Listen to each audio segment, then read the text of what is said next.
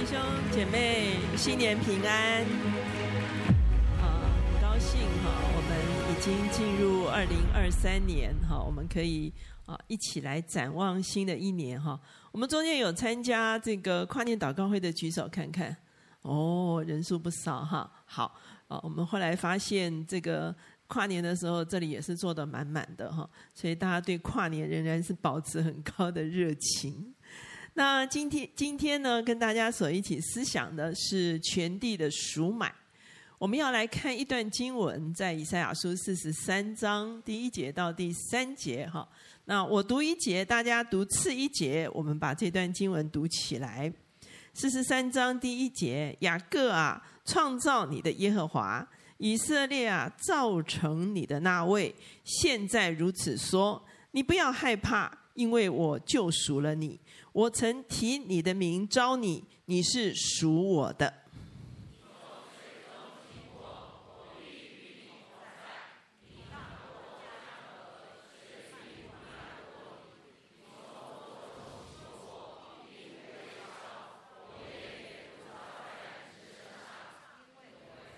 因为我是耶和华你的神，是以色列的圣者，你的救主。我们一起来祷告。父亲，我们来到你的面前，我们何等欢喜快乐！啊，因为你向我们所存的是施恩福的意念，要叫我们幕后有指望。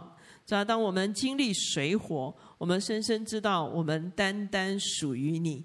啊，你自己的遮蔽，你自己的保守在我们的身上。只要当我们定睛于你，我们要看见你等候施恩于我们。今年我们要经历一个全面的复苏，我们要经历一个全人的一个赎买。只要不但我们个人、我们的家庭、我们的国家、我们的社会，要一同经历这一场修复与赎买。谢谢主，求你恩待我们下面的时间，孩子们感恩祷告，奉靠耶稣的名。阿门。哦，我相信参加这个跨年祷告会的弟兄姐妹都知道，我们今年的主题是什么哈？我们今年的主题是全然降服，全人赎回。好，所以呢，我们刚才所读的这段经文呢，我们也看见了这些相关的因素哈。特别我们会从赎回、赎买这个角度来思想，我们怎么样来经历神的恩典。首先，我们看见刚才这段经文，它是上帝对以色列说话。好，那上帝对以色列说话，第一句就是说：“你不要怎么样害怕。”好，那为什么以色列会害怕？那这段经文就让我们看见，因为有水也有火。他在这边说：“你趟过江河，水必不漫过你；你从火中行过，必不被烧，火焰也不落在你的身上。”好，当我们读着这段经文的时候，我们就觉得水深怎么样？火热。好，也就是说，为什么以色列会惧怕？因为以色列当时就活在一个所谓水深火热的一个情况的中间。好。我们知道，当时候以色列人所经历的就是他们被掳到巴比伦。好，那这个历史事件等于是他们经历了一个非常大的迁徙，他们失去了一切。哈，那在一个前途未卜、很多事情都不确定的一个状况中间，上帝对他们说：“你们不要怎么样害怕。”，我相信经过啊这个啊我们这三年哈。那我这张图呢，其实是统计了这个到一月六号啊，我们三年来有六点六二亿的人染疫啊，全球啊，然后呢有六百七十万的人离世哈，其实这是一个非常可观的数字。那台湾我们也经历了哈，我们都啊很清楚的，我们知道我们经历了什么哈，所以呢，你会看见我们这个时代好像也是一个水深火热的一个。时刻，哈，也就是说，有非常多的好像失去，有非常多的不确定，甚至很多人在讨论二零二三如果有复苏的话，复苏大概是一个什么情况？哈，我相信我们中间很多人可能也看一些报道啊，可可可能有一些这个预测，哈，都预测二零二三是缓慢的复苏，哈，也就是说，它不会非常快速的复苏，它会复苏，可是呃，速度其实是非常缓慢的哈。那在这个过程中间，其实就有非常多所谓的不确定因素。好，那以色列人会在害怕的里面，会在疑惑跟恐惧的里面，就是因为他们的世界好像被颠覆了，他们经历了一个不确定的人生，不确定的时代，而我们呢，就如同当年的以色列人一样，我们也经历水，经历什么火。好，好像如同在水火中间经历哈，所以呢，我们可能心中也会有很多的疑惧哈。我们看见这个全世界所面对的非常多的挑战哈。包括美国是通膨危机哈，当它影响到很多其他的国家，欧洲能源危机对不对哈？因为乌俄战争开打，所以这个哈，这个还好，他们说今年欧洲是暖冬哈，上帝真的是有恩典哈。然后非洲粮食的危机，亚洲军事危机啊，那金小胖没事就这个点烟火嘛哈。然后呢，澳洲气象危机，前一阵他是他们是大水哈，那美洲现在是大风雪，我们看见。从三年前这个冠状病毒哈影响全世界哈，乌俄的战争造成了非常多的冲击，气候变迁今年也有这个今年呃去年啊二零二二也有气候变迁大会对不对哈？我们看见非洲国家哈他们出来发声，他们受到了很多的影响。台湾呢在很多事情上都面临转型哈，所以我们说我们也是处在一个。很多变数的一个时代，很多不确定。当我们想要开跑，我们想要复苏的时候，其实呢，我们就会如同当年的以色列一样，好像经历了水，也经历了火。可是上帝对以色列人说：“免惊，不要怕，不要怕。”为什么呢？不要怕，是因为有害怕，所以才说不要怕哈。所以害怕是真实的，好，而且也是可能会存在在我们的里面的。可是上帝说不要怕，为什么呢？虽然你经历水，水不烫；经过江河，水不淌过你；从火中经过，火不烧在你的身上。哈，其实它也反映了以色列历史中间他们所经历的。他们经过江河，可是水没有漫过他们，如同出红海一样。神带领他们经过红海，对不对？哈，火不烧在他们身上，如同但以理他的三个朋友在火窑中间的经历。上帝似乎也是在提醒以色列人：你们不要惧怕。为什么呢？因为虽然你们水深火热，可是我的保守仍然在你们的身上。我相信基督徒经过这三年，哈，虽然我们有很多的高低起伏，有很多的挑战，可是啊。到如今，哈，我们都知道上帝仍然帮助我们。我们很清楚的经历神的保守、神的恩待在我们的身上。那为什么神要特别恩待以色列，或者是所谓的属他的子民呢？上帝就在这个地方回答了。他说：“雅各啊，创造你的耶和华，为什么我特别眷顾你们？因为你们是我所造的。我曾起你们的名召你们。”以色列人是被上帝呼召，单单属于上帝的一个群体，哈，就如同今天我们这些属神的儿女，上帝不但创造我们，上帝在我们身上也有一个呼召，让我们知道我们是单单的什么属他的。正因为我们是单单属他的，所以我们就很清楚知道上帝的眷顾、上帝的遮蔽、上帝的保守在我们的身上。那我们会看见，在这个地方，上帝就提到说：“我创造了你，我也呼召了你。”我们知道，在以赛亚书四十章之后，哈，以赛亚的这个里面，他对上帝的称呼有三种不同的称呼，而这三种不同的称呼，我称它叫做滚动式出现。第一个称呼是以色列的圣者，上帝是以色列的圣者；第二个称呼是上帝是创造主。第三个称呼是上帝是救赎主，那你看到这个经文，我用不同的颜色来做表达的时候，你就知道什么叫做滚动式出现哈，因为他会说创造主是以色列的圣者，以色列圣者是你们的救赎主，你知道意思吗？哈，救赎主是以色列的圣者哈，这个叫做滚动式出现哈，也就是他不断的重复提到这三个称谓哈。那我们特别呢，先从以色列的创造主开始哈。这些经文不断的提到，从四十章一直到这个后面还有一些经文哈，不断的提到上帝的创造，上帝的创造。那他他不断的提到上帝的创造是做什么呢？是因为他要跟偶像 PK 哈。所以你看这段经文不断提到上帝是创造主，上帝创造天，上帝创造宇宙，上帝创造大地。他提到了上帝非常多的创造，然后他也大量的提到偶像怎样，偶像怎样，偶像怎样。所以我们大概可以说这段经文叫做大 PK，谁跟谁 PK？上帝创造万有的上帝跟人手所造的偶像怎么样？大 PK。好，所以呢，我们会看见我选其中。几段经文给大家看哈，这个四十章他就说：你们究竟将谁来比神？比就是 PK，对不对？比较好，来这个对对对照，对不对？哈，用什么形象与神相较呢？偶像是匠人铸造，这就是我说的，上帝是创造主，可是偶像是什么？是木头的，是金的，是银的，是受造的哈。那这个怎么能够比呢？以赛亚书四十六章也讲到了，他说：“比勒屈身，尼坡弯腰，好，这个都是巴比伦的偶像哈。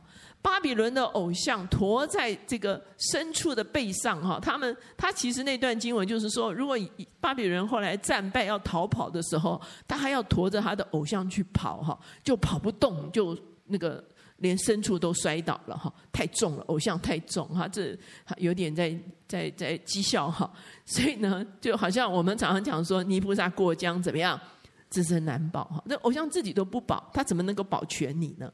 所以这一段经文，他不断的把创造主跟受造的偶像来做对照的时候，他的目的到底是什么？其实他有一个很重要的目的，就是要呼召以色列人出离巴比伦。我们知道，在以色列历史中间有几次重要的处理，其中一次重要的处理就是处理埃及。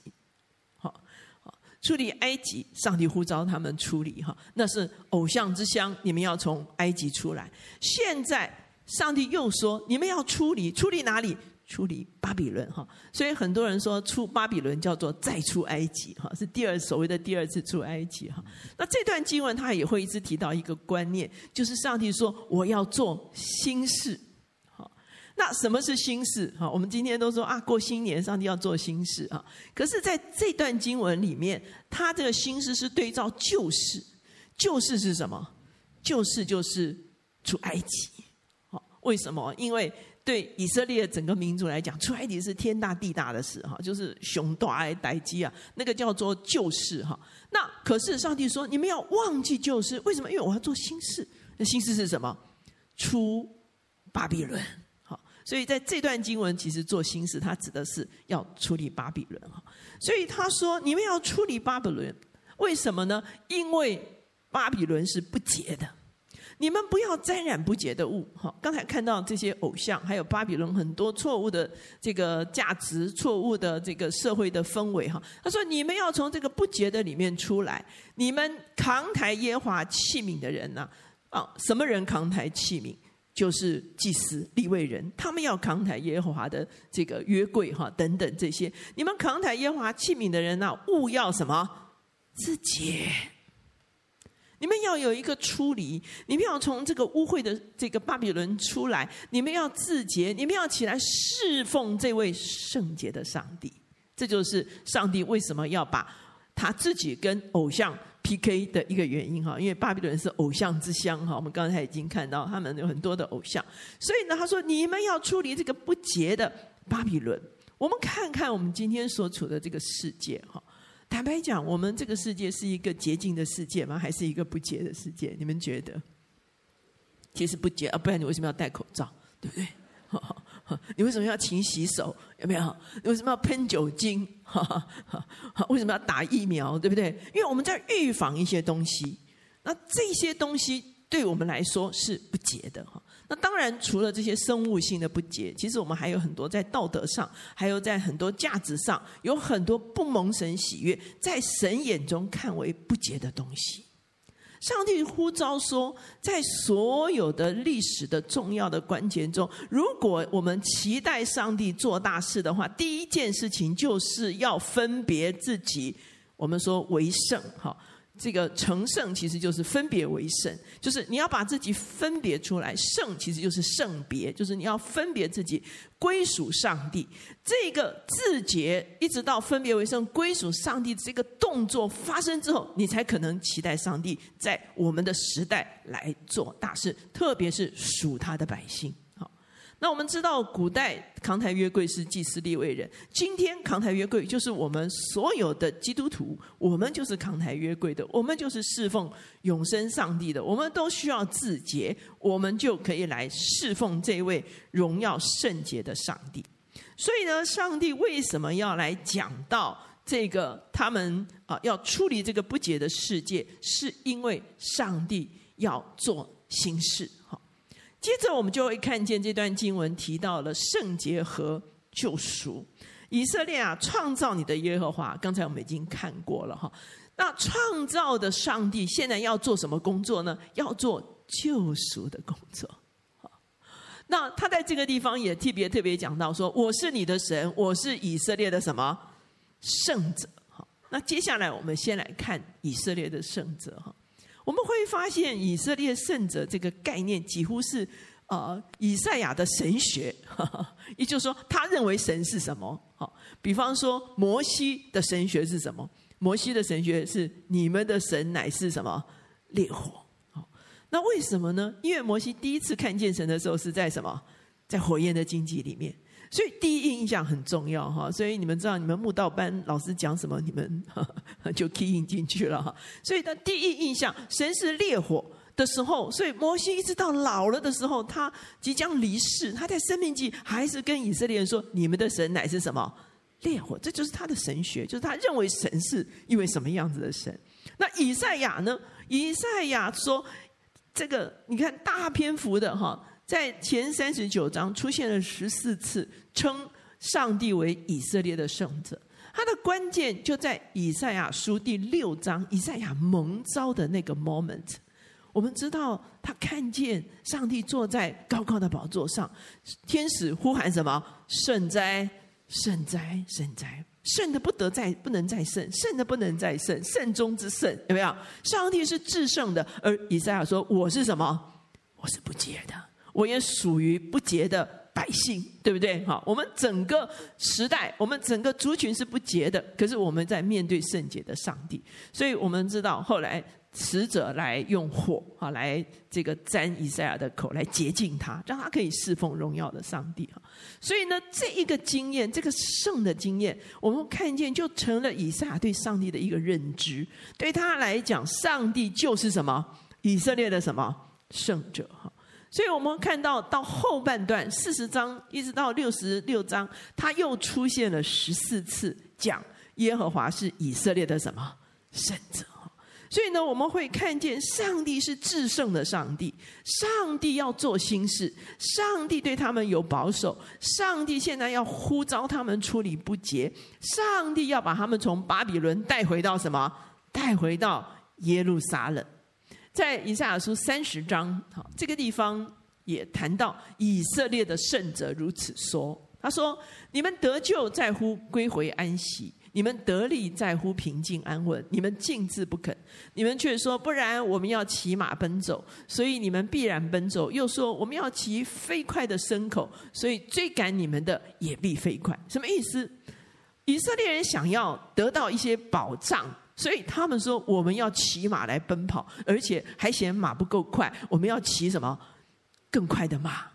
那上帝跟他讲说，你自己的奔跑的结果是什么？就是追你的人那个人也跑很快，你可能会被仇敌追上哈。所以如果我们跑错方向，如果我们跑在上帝的心意之外的时候，我们其实突然奔跑。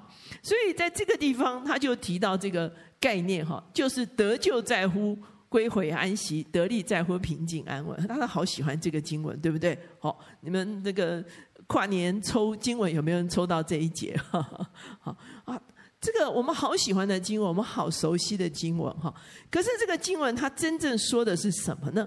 它真正说的是，其实是这个概念，就是你如果要归回安息，这个安息哈，不是沙巴的安息哈，不是我们现在推那个安息运动那个安息哈，就是要好好守安息那个不是，它其实是努啊，努啊是什么意思呢？其实就是应许之地啊。其实你就是进到上帝为你的应许之地，就是这个概念。归回就是我们被掳归回的这个字哈。所以如果你要回到上帝给你的应许之地的话，你的先决条件叫做默默的信靠上帝。啊，这个平静安稳哈，其实它原来的意思就是安静的信靠，默默的信靠。你只有在不是突然奔跑，不是不是骑快马奔跑，你是默默的信靠的时候，你就可以归回到神给你的应许，神给你的产业的里面。就是他其实他原来的意思就是默默信靠哈。那我们现在来看默默信靠哈。很多人说哇，默默信靠，那就不要讲话哈，不能讲话，虚哈，默默对不对哈？可是什么叫做默默信靠？这个就很有学问哈。那默默的意思是什么？默默的意思不只是说嘴巴拉拉链哈，不要讲话，它其实是一种约束。好，你知道很多时候我们嘴巴不讲，心里一直嘀嘀咕，有没有啊？心里在那边很多的话要讲，对不对哈？只是没有讲出来啊。现在要默默，那我就不默默。可是心里说不定有很多的意见哈。所以默默其实它讲的是一种对生命的约束。哈，那我们来看看要约束什么。首先，我们看见。我们要对抱怨有所约束，可是反过来就必须要凡事谢恩。好，我们看见，如果一个人要戒掉坏习惯的话，最好的方法是什么？你们知道吗？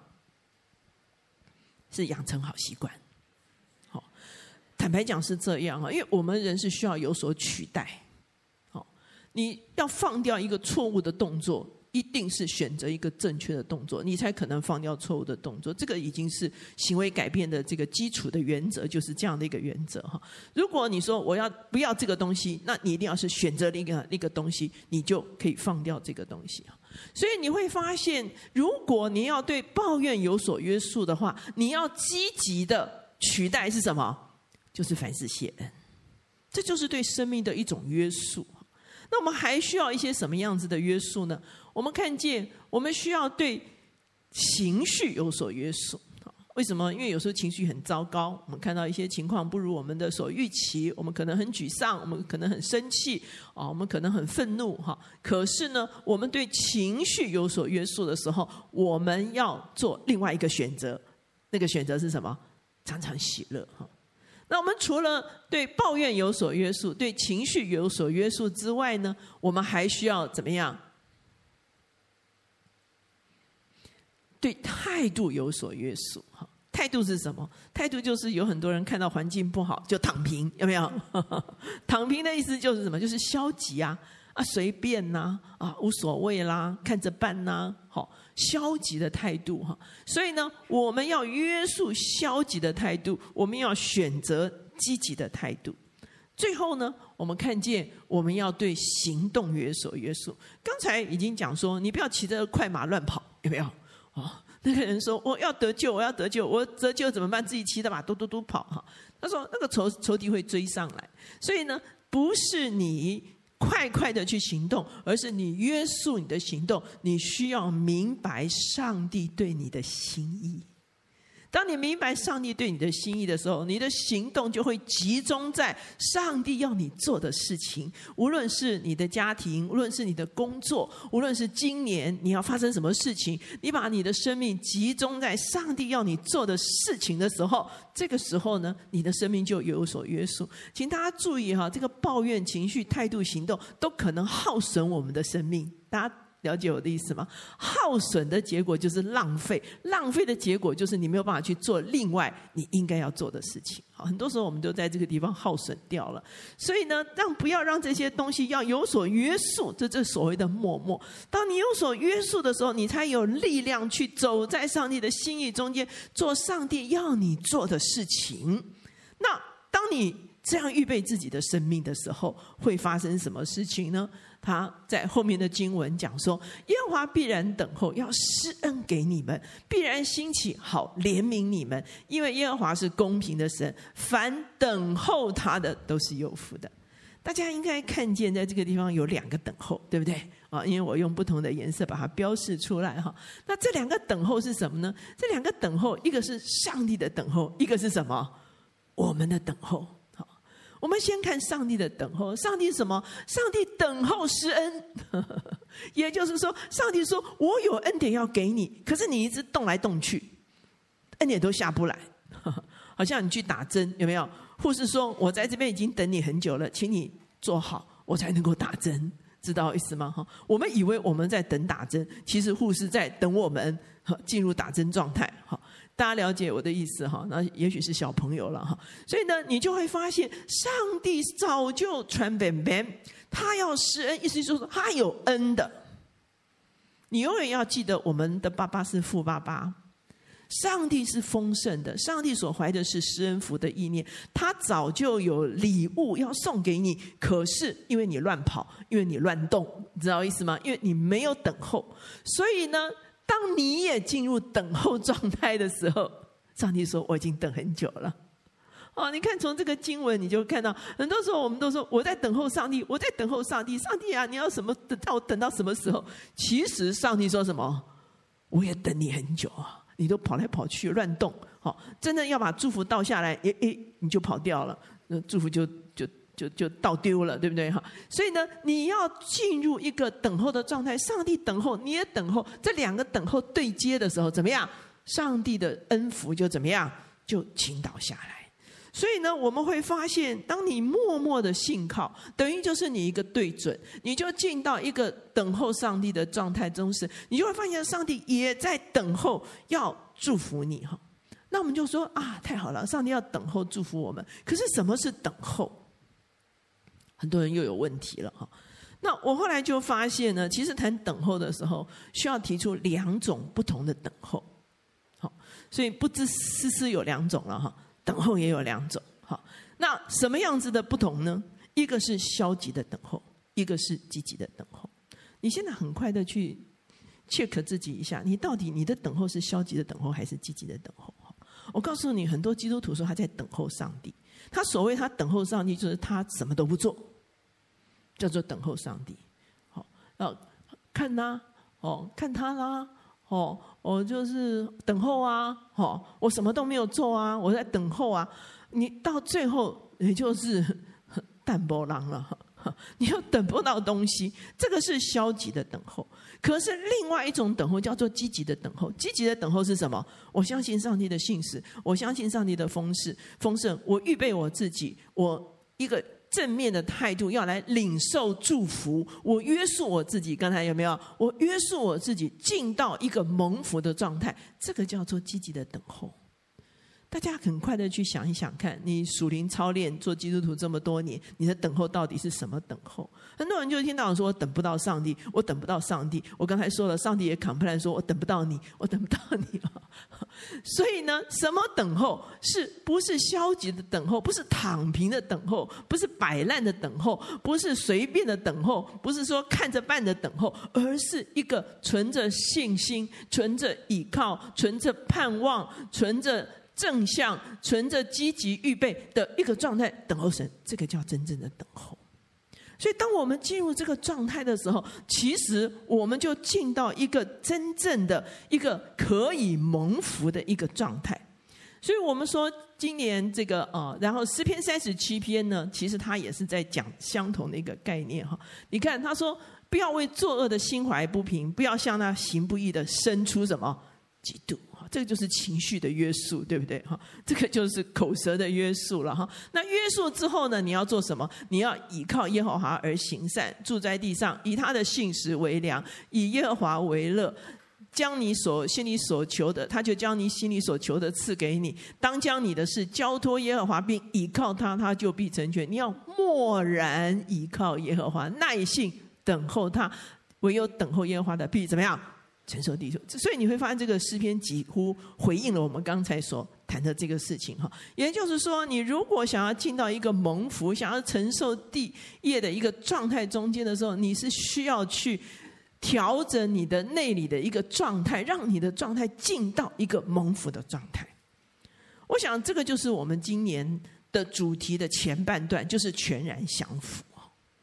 坦白讲，我们讲全然降服的时候，会觉得有一点点抽象。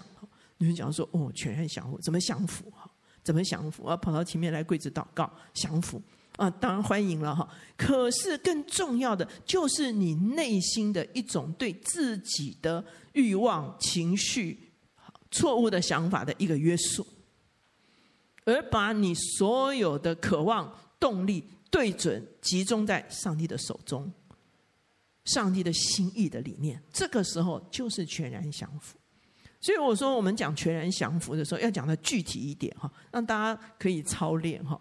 那我上一堂讲完这个后，在电梯中遇到姐妹就说：“对呀，我这样才知道怎么操练哈。”所以我今天啊，第二堂一定要讲哈。所以呢，你就会发现，当我们这样子的去操练、约束自己内在的一个状态，而集中在上帝的心意的时候，它就是一个全然降服的状态。你进到全然降服的状态的时候，你才可能进到下一个阶段，叫全人什么赎回。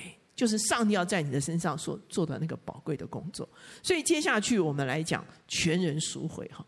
我们知道在二零二二年九月二十六号的时候，犹太历已经进入五七八三哈。那五七八三的重点就在这个三这个字哈。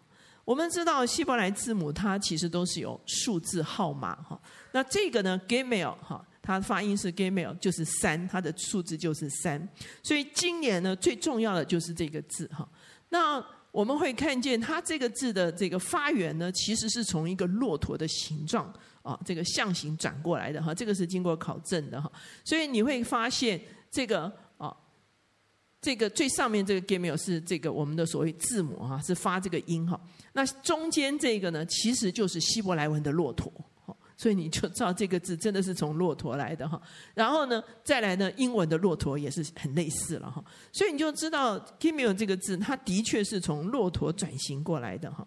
那 Gimel 这个字当然非常多，用它开头哈，可是用它开头最重要的一个字，就是我们今天要强调的这个字，就是赎买。好，那什么是赎买？我们知道，在圣经中有两个关于救的概念，哈，一个是拯救，一个是救赎。很多时候我们把这两个搞混。拯救的意思，好像约书亚是耶和华拯救，对不对？拯救是说你掉到泥坑里，我把你拉出来。好，所以耶稣的名字也是，他要把他的百姓从最终怎么样救出来，拯救。好，所以耶稣的名字是跟拯救有关。哈，那。救赎是什么？救赎是你被掳掠走了，我把你买回来，所以它完全是两组不同的概念，知道我的意思吗？只是我们中文都有一个“救”哈，这个字我们就会把它混在一起啊。其实它完全是另外一组概念，就是你把你你被人家掳走了，我付赎金给人家，把你怎么样买回来，所以它完全是另外一个概念，一个是拯救，一个是救赎哈。那我们今天就是这个救赎，就是赎买哈。我们知道赎买是一个动词，它发展出来就是变成名词，就是赎买者。那在中文圣经中间，这个字常常被翻成致敬的亲属。好，我们看见利未记二十五章的时候，就讲到致敬的亲属要做什么。致敬的亲属就是某些血缘的啊，这个等亲等的里面，好某一种程度的时候，那致敬的亲属，如果有人把自己卖了，致敬的亲属有义务把他从奴隶的身份给他。赎买回来，这个就是赎买的概念。那如果他把土地卖了，他的至近的亲属也有义务帮他把土地怎么样赎买回来。哈，这个就是致敬亲属所要做的事情。那我们会发现，在圣经中间最有名的致敬亲属是谁呢？就是波阿斯。好，大家都非常熟悉《路得记》啊，很美的一一一卷书哈。那拿俄米这个家族，当他们回到伯利恒，他们就失去他们的地业。可是后来路得去十岁，他们就发现波阿斯是一个大地主，波阿斯是他们的致敬的什么亲属？哇哦，遇到父亲戚了哈，遇到父亲戚了哈。所以呢，波阿斯他们就问波阿斯愿不愿意买赎他们的土地了哈。那波阿斯说还有一个更近的亲等，我要去问他，就去问那个人说你要不要买？哈，他说如果你要买的话，你要在这个地上为这个家族留名啊。意思就是说，这个人如果花钱买了土地，不归他自己，是归给拿俄米的家族。啊，那个人就说啊，这样我有损失，我不要买。那波阿斯就说我可以，我买了这块土地，把这块土地不是放在我的名下，是放在什么？拿俄米家族下面，而且他后来娶了路德，生了孩子，算谁的？算拿俄米的。啊，你们仔细去读圣经哦，拿阿米得孩子了哈，那抱在怀里，所以呢，你就会发现，其实这个就是所谓的赎买的观念哈。所以呢，你会发现，其实，在人生中间，我们非常需要这种大买家，我们非常需要遇到父亲气哈。所以呢，这就是一个赎买者的一个观念哈。可是再往下面发展的时候，赎买者又发展出了新的观念，就是我们今天讲的救赎主。其实他是。完全是同一个概念发展出来的哈，而现在这个大买家是谁？是上帝自己哈。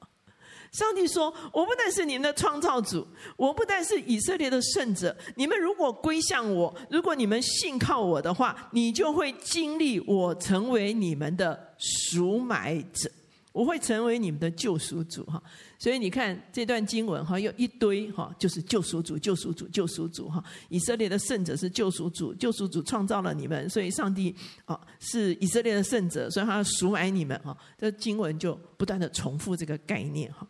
那我们说这段经文整个合起来，它的核心的概念是什么呢？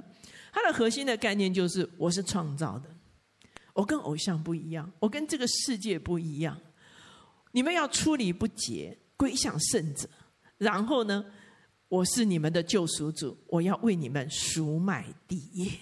好，所以这个观念就很完整了。上帝创造，好，所所以他是我们是属他的，他呼召我们，我们要出离不洁，我们要单单侍奉他。我们侍奉这位圣洁的主的时候，他就要负责把我们生命中间所亏损的东西，把它怎么样赎买回来，要把我们所亏损的赎买回来哈。那我们知道，对以色列人而言，他们当时就是归回到这个啊以色列，归回到耶路撒冷哈。可是你要知道，他们回去的时候哈是失去土地的，因为他们被掳的时候，他们的土地已经被外邦人占领了。而且回去的时候，到底是你可以赎我呢，还是我可以赎你呢？啊，我们都破产了哈，我们没有人可以赎任何人。上帝说说没关系，我来做大买家，我来为你们赎买地业。我来为你们赎买地业。那我们在历史中间，上帝怎么为以色列赎买地业呀？上帝是掏金子还是掏银子跑去跟那个外邦人说：“你把土地让出来吗？”不是，上帝做了什么事情？上帝兴起了波斯的君王古列。古列那个时候取代了巴比伦，成为世界的霸主。古列下诏，以色列回耶路撒冷，以色列回去耶路撒冷可以修造圣殿。河西的总督啊，你们要把金银财宝供给以色列来修造他们的圣殿，那个土地归他们。啊，上帝的赎买跟你想的怎么样？不一样。这就是上帝的赎买。上帝用一纸行政命令，就是古列下诏，以色列归回，归回故土。古以色列可以在故土中间重新修造他们的圣殿，这个赎买就发生了，他们就得回他们的地业哈。所以上帝说：当你们归向我的时候，当你们自洁来侍奉圣洁的上帝的时候，我会成为你们的赎买者。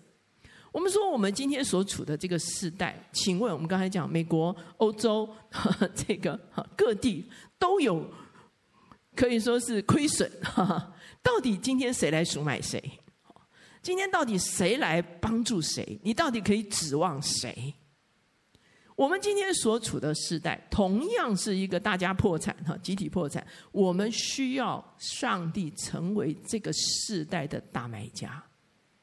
我们需要上帝在我们中间做一个赎买的工作。把我们这三年，我们这些被蝗虫、蚂蚱所吃尽的东西，重新补还我们，让我们可以经历一个被赎回的经验。所以我说，今年的这个主题是全地的赎买。哈，事实上，我在这个二零一五年的时候，哈，我写祷告手册，哈，就写了这个赎回的日子，哈。如果你们要看这个祷告手册哈，书房现在是没有的。我告诉你们哪里可以看得到哈，因为很多人就已经在想说，嗯，这样子啊，看一下你们上网站，台北灵粮堂网站有没有？找到祷告中心有没有？好，找到祷告中心之后呢，会有一个节期手册的栏目。好，节期手册的栏目点进去呢，就会看到这本节期手册。虽然它是二零一五年，可是还挂在那里。哦，所以呢，进去就可以看整本哈。那当时候写了十四天，就是两周份的哈，就是从方方面面的赎回来做思想。包括他时间的赎回，包括他健康的赎回，包括他家人的赎回，包括他关系的赎回，包括他财富的赎回，包括他工作的赎回，包括他企业的赎回啊。那这七件事是关乎个人的哈。那里面除了谈赎回，就是用今天这个赎回的概念谈之外，就会下面有为自己的祷告，你怎么样去经历这个真理？你怎么样经历神在你个人身上做赎回的工作哈？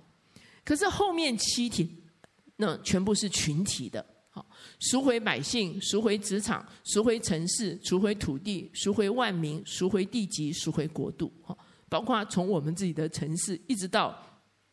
国家一直到宣教，哈，地级哈，所以呢，会从比较群体的角度来讲赎回这个东西哈。所以今天今年我们如果是全人赎回，你们如果上去看一下也不错哈，就是可以再重新回味一下、补充一下了哈。所以呢，我们会看见，其实上帝的心意是赎回，上帝是要把我们所亏损的东西重新。因着我们归向他，因为我们单单的仰望他、等候他，因为我们信靠他，我们寻求他，因为我们自洁、单单侍奉圣洁的上帝，我们不乱跑，我们 focus 在上帝的对我们的心意的时候，他就要做这个全面赎回的工作。那针对五七八三呢，Chapier 哈，他也会有他的说法哈。每一年我都跟他稍微 check 一下，看看哈，这个大家想的一样不一样哈。那我上他的网站的时候，就会发现他的主题是说，这个为神圣的恢复的征战，也就是说，上帝要做一个神圣的恢复。同样啊，这个世界是需要恢复，可是这个恢复应该是一个神圣的恢复，就是一个属神的恢复。可是属神的恢复是一种征战，所以需要一个供应的路线，所以要开启新的供应路线。那我看到他这个主题，我就在想，他想讲什么哈？哦，我忽然发现他旁边那个海报上面有一个驼队，好，所以我就忽然间意识到，他也是用 “gimel” 这个字哈，就是骆驼。刚才不是有介绍吗？啊，“gimel” 这个字就是骆驼，所以他是用骆驼的概念哈。我说哇，他用驼队哈，想要讲这个供这个这个这个供应路线哈。那我们看到驼队就会想到什么？丝路啊，啊，或者是一些旅行的路线啊，古代这就是古代的供应链呢。这样了解我在讲什么吗？古代就是啊，东方的什么什么运到西方，西方的什么什么运到东方，有没有？这是今天所谓供应链观念呢。所以呢，你就会发现，原来这一场战征战，属灵的恢复、神圣的恢复，这场征战是需要有。供应链的哈，弟兄当兵就知道后勤很重要，对不对？好像乌克兰可以打到今天，就是后勤很足嘛，哈。所以后勤是使征战可以得胜的。所以这个开启新的供应路线，我们如果说用今天的术语说供应链的话，这个供应链可以来支持这一场神圣的恢复可以得胜。这就是啊，Chuck Pierce 哈，他今年对针对五七八三的时候他所做的哈。所以我把这个全体的赎买跟他的这个说法汇整起来的时候，其实就得到一个结论哈。这个结论就是上帝想要做恢复的工作，大家同意吗？面对这个满目疮痍的世界，上帝并没有在那边错手看着你说：“哈哈哈哈，嗯你们自己看着办。”是这样吗？不是，上帝并不是说叫我们自己看着办。上帝渴望在我们中间做恢复的工作，上帝渴望在疫情里面做恢复的工作，上帝渴望在经济的里面做恢复的工作，上帝渴望在社会贫富不均的里面做恢复的工作，上帝渴望在社会正义的里面做恢复的工作，上帝渴望在工作的形态的里面做恢复的工作。其实这不就是也是我们正在等候的事情吗？上帝如果要做这些。恢复的工作的时候，必须有一个新的供应链。这个新的供应链会把上帝所需要的资源带进来，变成和上帝的心意的资源，再从这个资供应链流出去，流进这个世界，好叫这个世界恢复到正确的次序的里面。我们知道仇敌所做的就是杀害、偷窃、毁坏，仇敌所做的就是破坏次序。不管他用什么方式，他就是要破坏正确的次序，包括健康的次序，包括金融的次序，包括政治的次序。仇敌所要做的就是破坏次序，可是上帝所要做的就是把次序恢复到正常、正确、健康，让众人可以得到祝福的一个次序的里面。这是他要工作。那我们要做什么？我们要参与在这个供应链里面呢、啊？我们要变成是这个供应链里面的一环。我们自己要对准上帝，以至于我们可以蒙福。当我们得到上帝的供应的时候，我们怎么样让这个福气能够涌流出去，来恢复这个世界？当然，教会在这段时间做了很多哈，像这个呃，这个品，这个这个这个这个叫什么香哈，就是帮助很多弱势的这个哈，好像我们也是有点财富的流动。可是我们要相信，大家在职场中间，这个事情会不会发生呢？会。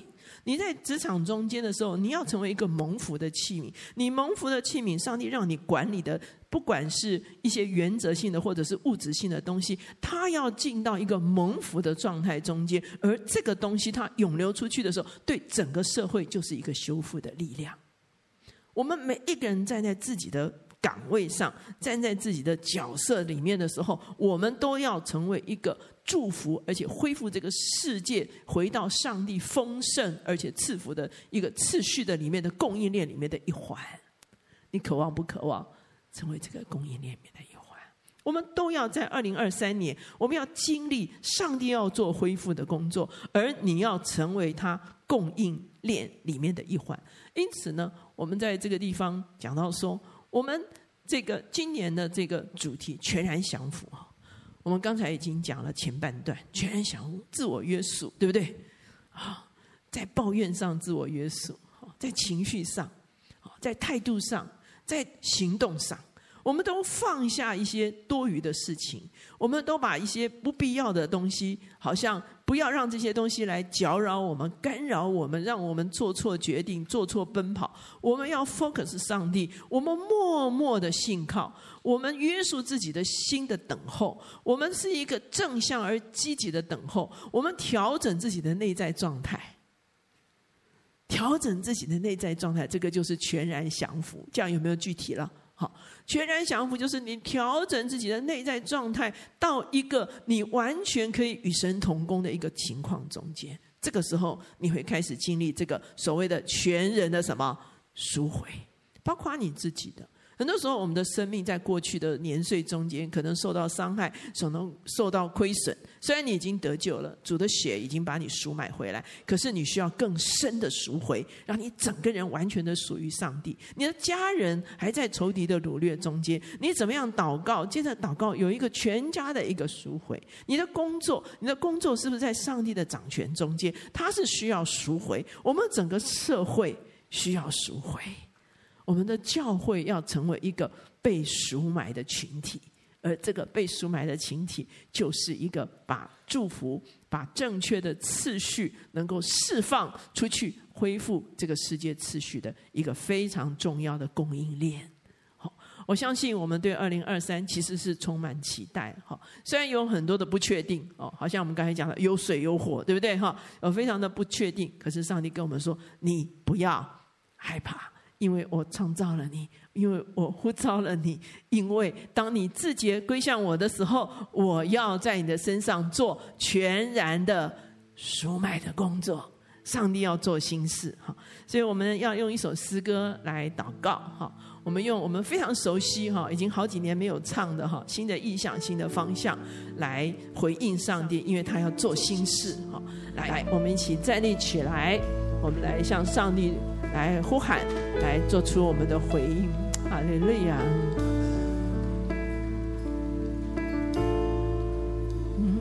有敬拜的声音发出，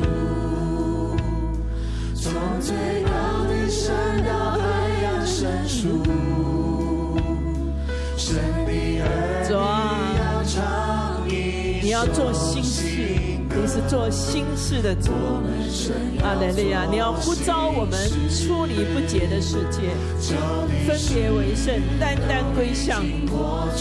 主啊，你的心事就会生发在我们的身上，一个全然的赎买，全然的赎买。阿门！阿门！阿门！我们一起在神的面前呼喊。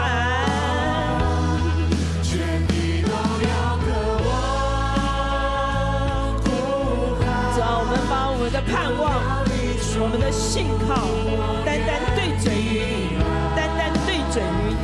阿门！阿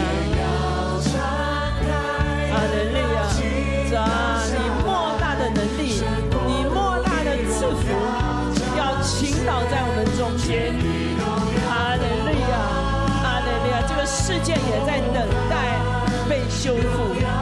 阿门！释放我们，主啊，成为。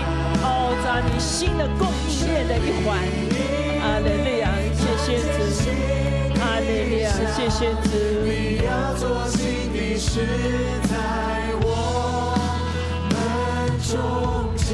我们一起来祷告，弟兄姐妹，你可以按手在自己的身上。父亲，我们谢谢你，谢谢你创造我们，主啊，你也呼召我们。主啊，特别在这个时代，你对我们有一个更深的呼召。主啊，你要我们脱离不解。哦，主啊，你让我们回应你这位以色列的圣者。哦，主啊，让我们成为扛抬约柜的祭司，单单侍奉你。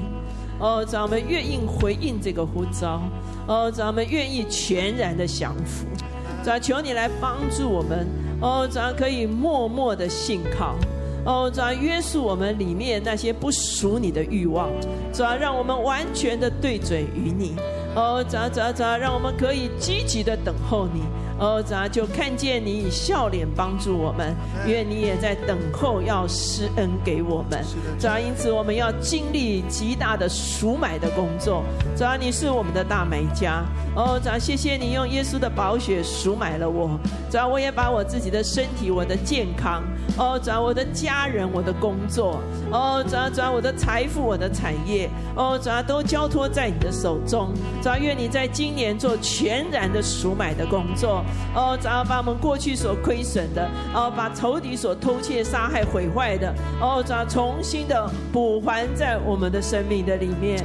哦，只要只要只要我们也为我们的国家社会来祷告。哦，只要我们渴望更多的百姓得赎回。哦，只要得以认识耶稣基督。哦，主要我们很多事情错误的次序可以被修正成为正确的次序。哦，主要主要主要让我们的国家社会进入一个被赎买的正向的。一个循环的里面，主我们谢谢你，我们愿意成为哦啊这一个循环的供应链里面的一环，主啊求你使用我们，谢谢主，谢谢主，我们把荣耀归给你。但愿天父上帝的慈爱，耶稣基督在十字架上所成就的全备的救赎的工作，以及圣灵。哦，主要将这个赎买的恩膏丰丰富富浇灌我众弟兄姐妹，从今时直到永远远远，奉靠耶稣的名，阿门。我们归荣耀给主。我们的聚会到这边就结束哈，求神赐福大家。阿门！感谢主，你赎回了我们生命的全所有，这是多么有盼望的信息，使我们的身心灵都得再次的得到激励。欢迎线上的家人，现在就可以进入到小编提供给我们的云端会后祷告室，我们的同工在那个地方可以一起跟你来祷告，为你来祝福。